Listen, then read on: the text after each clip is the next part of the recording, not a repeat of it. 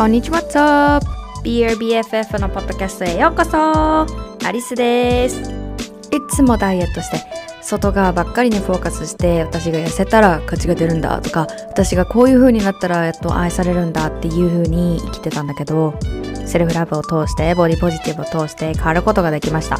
もし自分のこと嫌いだなとか好きになれないとかもっと自信が欲しい周りと比べるのやめたありのままでいきたいって思ってたら一人じゃないです。摂食障害やうつの症状でねずっと悩んでたんだけどもやっと気づいたんです。あありのままでよかったんだ。だからそんな風にみんなにも思ってもらえるように様々なチップをお届けします。自分自身が自分自身のいじめっ子になるんじゃなくて Be your BFF 自分の親友になって生きていけるようにセルフラブをお届けするのが私のミッションです Because the most important relationship for you is the one you have with yourself Let's get into it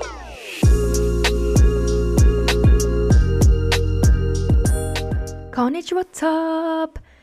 他人の目が気になって自分軸で生きたいけどできひんって方はいますか ?If it's you, this episode is for you.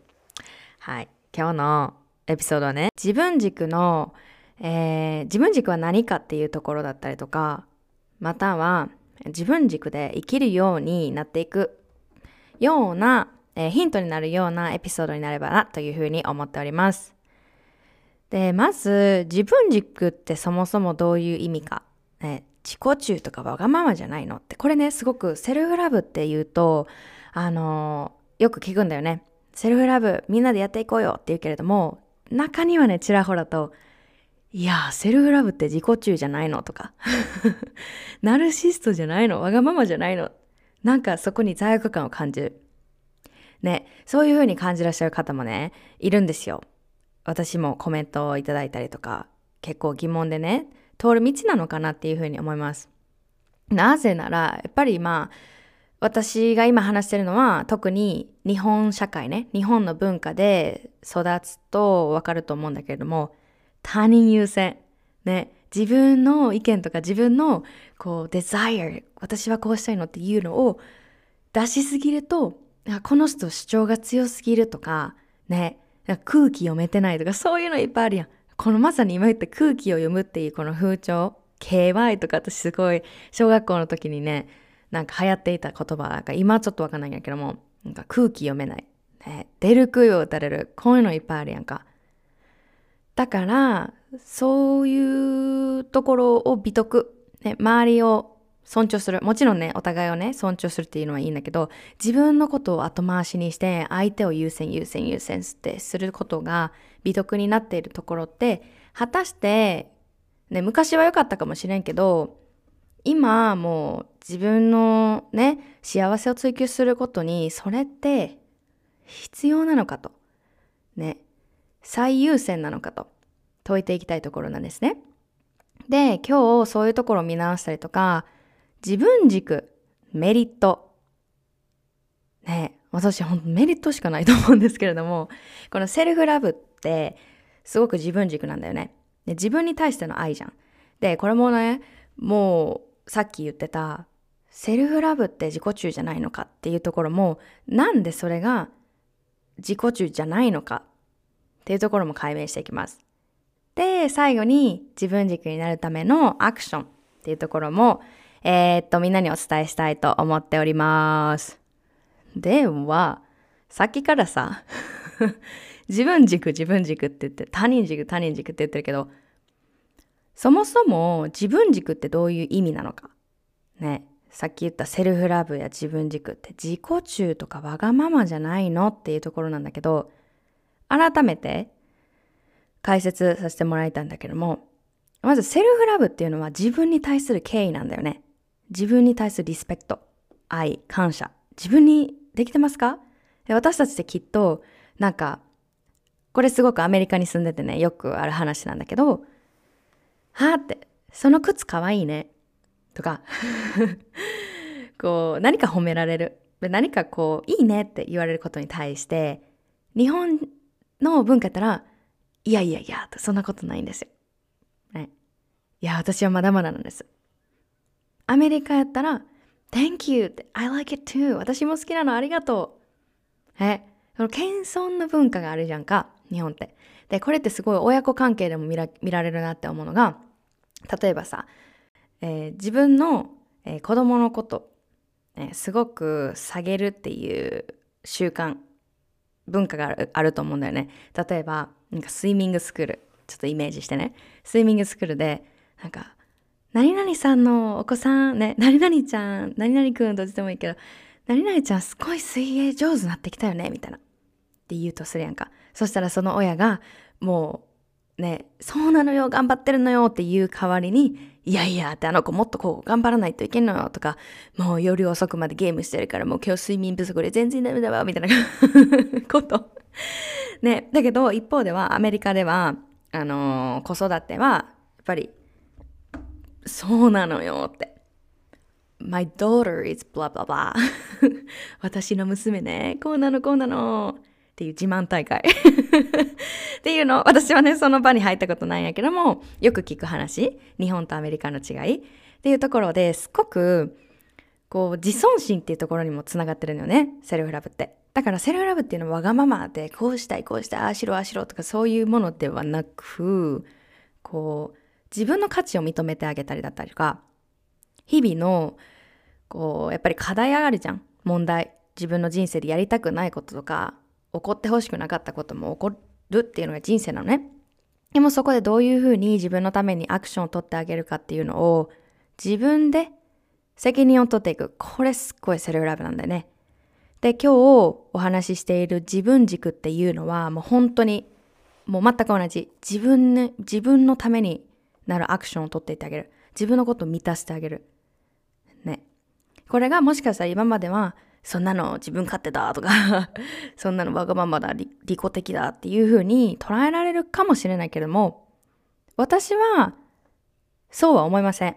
で、これちょっと今日下げていくんですけれども、掘り下げていくんですけども、まずまあ自分軸っていうのは、簡単に言ったら、周りの価値観とか流行りとかね、世間の情報を基準にしないで、自分の視点で決めることだと思うんですね。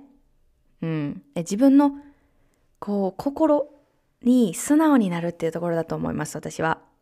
例えば、まあ人生でいろんなことがあるんですけれども、物事に取り組む時にね、評価とか利益とかよりも、こう自分のデザイア、心が何を言ってる？心がときめくことは何？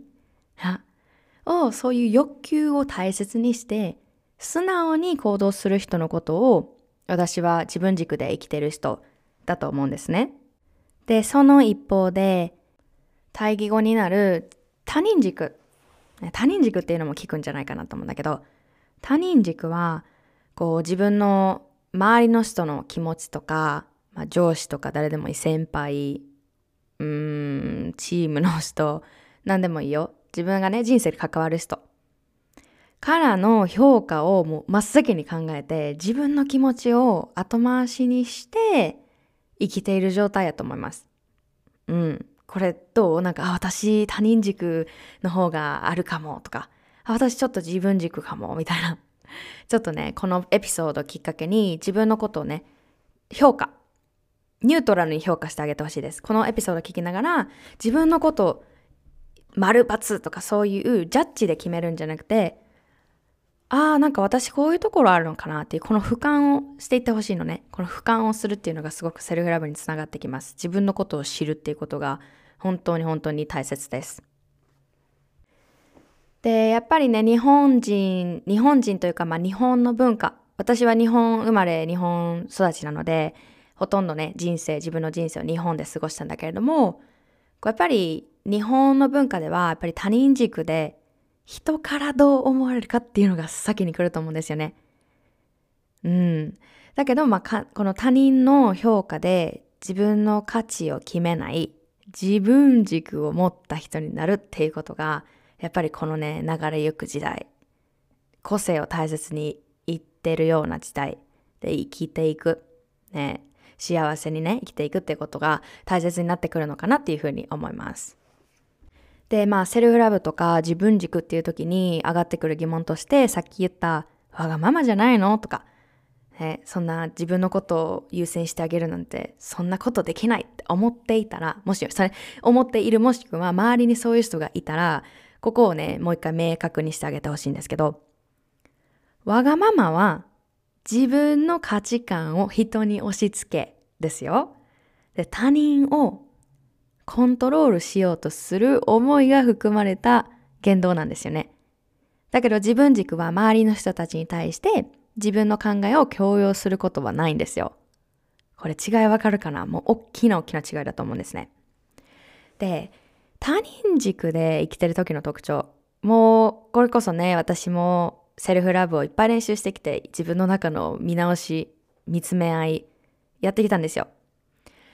で、やっぱり過去のね、自分っていうのは本当にもう他人にベクトルを向いてたもん。矢印がもう外側外側なんですよ。自分のこと満たしてないし、他人からの評価気にしてるし。で、今日は他人軸で生きてる時の特徴っていうのをちょっと考えてみて。一つ目が、もう人から嫌われるのが怖くて自分を出せないんですね。で、すぐ不安になる。特に対人関係。どういうことかっていうと、まあ、親しい友人でさえも、こう仕事仲間に対しても、やっぱりこう周りがどう思うかっていうのを一番に考えて、もう嫌われたくない一心で、今あるこの人間関係を壊さないように対応するんですよ。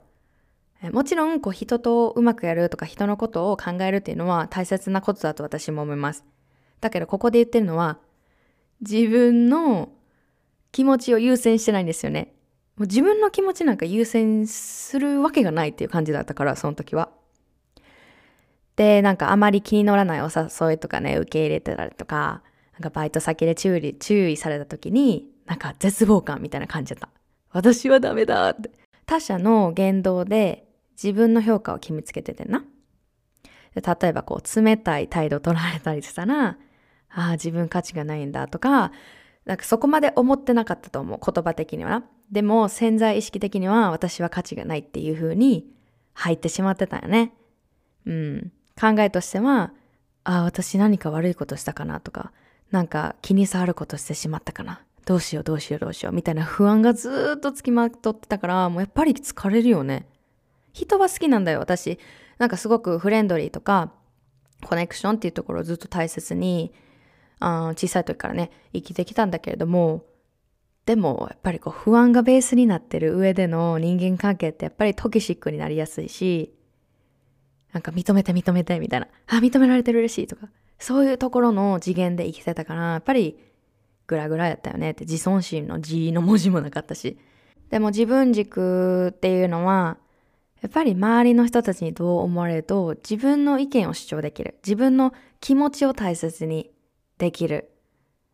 他者をさ、真っ先に優先するっていうことは本当にもう断然に減りました。好きなものは好き、嫌いなものは嫌い。堂々といたらいいやんっていうところに来たね。やっぱりこう物事とかを自分の意思で決定でき、決定できるようになったのも、自分軸を持ち始めてからなのかなっていうふうに思います。で当時は、あはっきり物事言える人いいなって思ってる反面、そういう人たちが怖かったのね。なんか責められてる気がしたの。なんかこう私が、なんかお誘い例えばするやんか。でもその人から取ったら、こう、ノーっていう返事が返ってきた。どんな理由か忘れ、わからへんけど。でもそこで自分のことなんか否定されてる気がするのね。あれって私、なんか、その人が例えば、ちょっと忙しくてっていう理由だったら、それにもかかわらず、あれ私のこと否定されてるんじゃないかっていうところで感じてました。で、他人軸で生きてる時の特徴2個目が、世間の常識にとらわれすぎてるんですね。これはどういうことかっていうと、やっぱり、何々した方がいいとか、何々になるべきだとか、どういうところに、なんだろうな、企業とか、うーん、大学とかこういうところに行った方がいいとか、ね、何々始めるなら何歳までがいいとか、めっちゃあるんだよね。ここにとらわれていったそれが他人軸。なんでかっていうと、これって誰が決めた基準なの？私ですか？違いますよね。例を言うね。体型。もうこれ私もいつも言ってるこの body possibility っていうのを出会う前は私の体型はダメだ。私の体は恥だ。私はもう醜いね。こういうふうに私の方は何キロ痩せたら人生は幸せになる。幸せにいく。うまくいく。ね。認めてもらえる。着たい服着れる。ビキニ着れる。旅行とかお出かけが楽しくなる。恋愛も楽しい恋愛、幸せな恋愛ができる。こういうことばっか考えてたんだけども、誰が決めた？社会だよね。私の体、ね、このプレシャス、プレシャスなボディ、なあね、その当時はね、やっぱり他者からの基準を自分に当てはめてたから、そこの美のね、基準、社会が言ってる美の基準に当てはまっていない自分は価値がないんだ。これ完全に他人のための人生だよね。自分のボディに対しての感謝もなかったし、私のこと大嫌い。ね。自分のこと認めてなかったし、自分のことを受け入れてなかったんですね。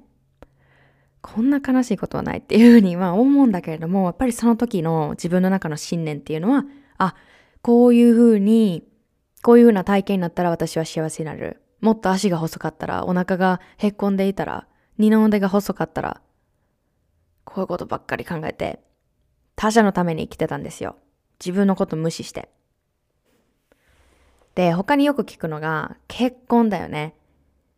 ああ、結婚も大きいと思います。女性で、やっぱり社会、日本社会で言われてるのが、これ聞いたことあります25歳はクリスマスの、クリスマスケーキの残り物だみたいな。どういうことかっていうと、25を過ぎたら女性は価値がなくなっていくから、結婚ね、したくないみたいな。男性はそういう25歳以上の女性は結婚相手として見たくないみたいな、そういうことが、あの、表されている文章なんですよね。どこから来たかわかんないんだけれども、結構昔に来て。だから私の中では、あ、そうなんだって25歳になって結婚してなかったらやばいんだって思っちゃうね。今は私、あ、は、あと1時間で25歳になります。イェーイ !Happy birthday! Thank you. そうそうそう。もう20、ちょうど25やん。面白い、これ。25なるんだよね。でも、今はさ、自分軸でこう自分の意見とか自分の道、自分の選択、自分の人生をこう大切にして優先してあげてるから、そこまで悩みとしてはないです。なんか、今いるね、今お付き合いしてるボーイフレンドに対しても、こう結婚の話したりするけど、なんか年齢がやばいからみたいな、そこから不安ベースから来るのは全くないです。で、別に結婚しなくても私は OK みたいな感じ。これはね、もう本当に人によると思うんですよね。子供が欲しいって方もいるかもしれないし、私は子供はいらないし、なんかパートナーもいらないしっていう人もいれば、だからここは本当に私の、なんていうのかな、基準？私のウォントとは違うかもしれないんだけれども、もし、なんか、ある年齢とある価値観をひっつけていたら、それは見直していきたいなっていうふうに思います。ね、この前お正月だったけれども、こういうのあるんじゃないかな。このね、ポッドキャスト聞いてくれてる方の年齢にもよるかなと思うんだけれども、例えばさ、お正月親戚に、あれ、結婚相手見つかったんかとか、そういうこと言われたりとか、子供はまだなんかとか、ね、楽しみっていうのもわかるかもしれへんけど、でもその人たちがね、そういうことを言っていたら、その人たちの中にルールがあるんですよ。うん。25歳以上、25歳になったら、結婚相手いなきゃ、ちょっとやばいぞ、焦らないといけんぞ、みたいな流れ。うん。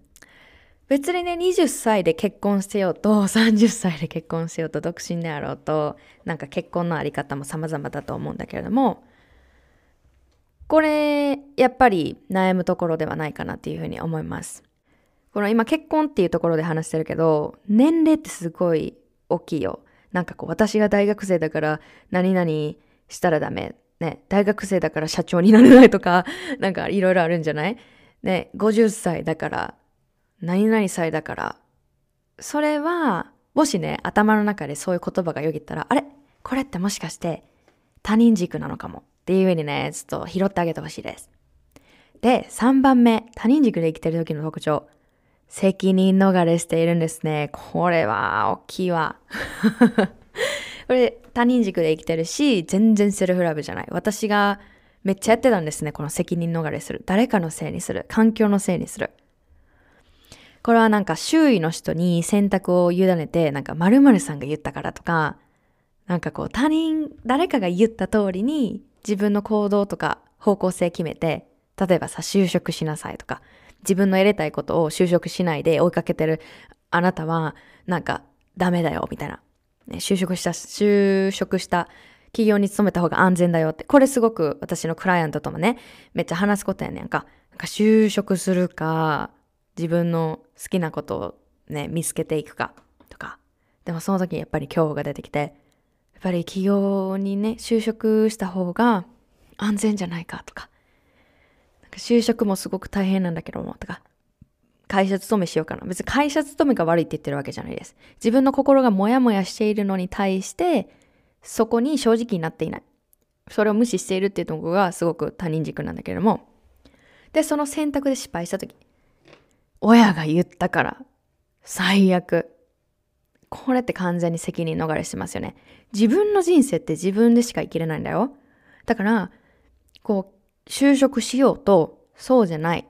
道を選ぼうと、どこからね、言われたから。ね、誰かがそういうアドバイスとか、そういう話をしてたから、あ、こっちの道を選んで、でなんかうまくいってなくて、くそあの時、なんで、あんなこと言ったんだとか、ね、過去のこと見て、くそっていう感じ？他人にね、責任をなすりつけてる状態だね。でも、この自分軸、いわゆるセルフラブをベースに生きてる人は、もういいと思うっていう、いいと思う選択を自分自身で決めるから、何かあった時しっかり責任取ります。自分は、自分で責任取らんといけない。これよく、今私が思うのは、恋愛、パートナーがいたら幸せになる。ね。パートナーが幸せにしてくれる。これは違いますよね。自分自身で自分の幸せに責任を取る。自分のことをご機嫌にできるからこそ、お互いに健康的な、こうヘルシーなリレーションシップって言うんですけど、healthy relationship。依存的でない、お互いのバウンダリーを尊重、ね、リスペクトできるような関係でやっていけるっていうふうに私は思いますね。もう過去はもう相手に幸せ委ねてたので、本当にボロボロな恋愛してやってたんだけれども、私の幸せは自分でね、守っていく。自分で作っていく。自分で選択をしていく。っていうところを選選ぶようになってから、全く変わりましたね、人間関係も。例えばまあ、やりたいことがあるけど、時間がないとか、旦那がいるからとか、子供がいるからとか言っている場合、これはどうでしょうか？本当に本当に時間がないんでしょうか？ね。これって物理的な時間がなくなるかもしれない。忙しい時期だと。だけどその中でさ、責任を持った行動をしてあげるっていうのは、例えば、誰かにサポートを求めるっていうのもそうなんですよ。よくあるんじゃないかな。旦那がいてて、子供がいてて、やりたいことができないです。これは責任を逃れをして、やらないでいい理由を見つけているだけではないのでしょうかっていうところ私だったらそういうシチュエーションでは What can I do? っていうクエスチョンに変えます。何ができるかなこのシチュエーションで。私はやりたいことがある。でも与えられたこう義務とかお仕事もある。Then what can I do in this situation? このシチュエーションに何ができるか。このものの見方を変えていくっていうのも自分の責任を、ね、持って生きていくっていうことにつながります。で、今話す他人軸で生きてる時の特徴っていうのはまだまだあるんだけれども、じゃあ今度は自分軸のメリット？っていうの。やっぱりこれは、ありのままの自分を楽しめる。ね。なんでかっていうと、他者の反応が邪魔しなくなるんですよ。もちろん他者が、あ、こういう風な反応してるな、ネガティブ寄りな反応だな、ポジティブな反応だな、ニュートラルだな、っていうのは客観的に見るんだけれども、それを取り入れないっていう選択ができるようになるから、ありのままの自分がすっごくワクワクして、ああ、私でよかったなって、私で生まれててよかったな。何々ちゃんだったらいいのに、過去はね、何々ちゃんのようにモデルのような体型だったら私だって人生楽しいのにと思って、私、ここにいるんですけどってずっと心が言ってたと思うよ。魂が言ってたと思うんだけども、やっぱり、こう、私で生まれたからこそ、これは変えられない事実。ね。私、アリスとして生まれたからこそ、じゃあ、アリスとして何ができるやろ？アリスとして楽しむなら、アリスとして最大にね、人生をやりたいことをやって生きていけるならどうしたらいい何が必要だろう？何を手放すことが必要なの？この向き合いっていうのがすっごくね、自分軸のキーになりました。だったりとか、本来の自分の才能が開花するんですよね。これは何でかっていうと、やっぱり他人軸で生きてる時っていうのは、他者からの期待を応えるために生きてたんですよ。例えば体型。で、さっき話した結婚のこと。あれ？ってまだ結婚しないの？とか親から親戚から言われる。だから結婚相手探さなきゃ。この方程式って間違ってないですか？周りから言われるからやる。でも本当にまあ自分の心がね、ときめくんだったら私はそうだと、それはそれでいいんじゃないかなって思うんだけれども、なんか周りが言ってるから、やらなきゃやらないか。とか、あなたはこういう風になりなさい。この体型がいいのよ。で、この周りからのルールに従って生きているっていうこの他人軸を手放すと自分の内側にあるこの本当は何がしたいんだろう私。どういう人でありたいんだろうね。私はこういう人なんだ。あ、私はこれをやっていきたいんだ。もっともっと、こういう風な、ね、ところが好きなんだ。いろいろ出てくるのよ。この他者からの期待に応えるっていうところを手放せば手放すほど、こうね、あの、玉ねぎ、あれ、玉ねぎの皮めくっていったら内側に、な、最後キュッて残るやろ。あれの状態。玉ねぎの皮が分厚くなってるのは他者のために生きようとしてる時。ね、年齢何歳だからとか、女性だから男性だから、性別がどうかこうだから、こういう会社だから、こういう大学だから。それを一旦置いて、ね、手放して、What do I really want? What, what do I really want to do? What excite me? そこを追求していくことによって、あ、私本当は絵を描くことが好きだったんだとか、あ、私こういう仲間といる時にすごく心地がいいんだとか、私本当はもっともっと自分の時間が必要だったんだ。あ、これやりたいんだ。このね、自分の内側のね、お花がパーッと咲いてくるんですよ。うん、自分軸だと。とか、まあこれに通ずるんだけど、やっぱり心がときめく人生の選択ができるっていうところでね。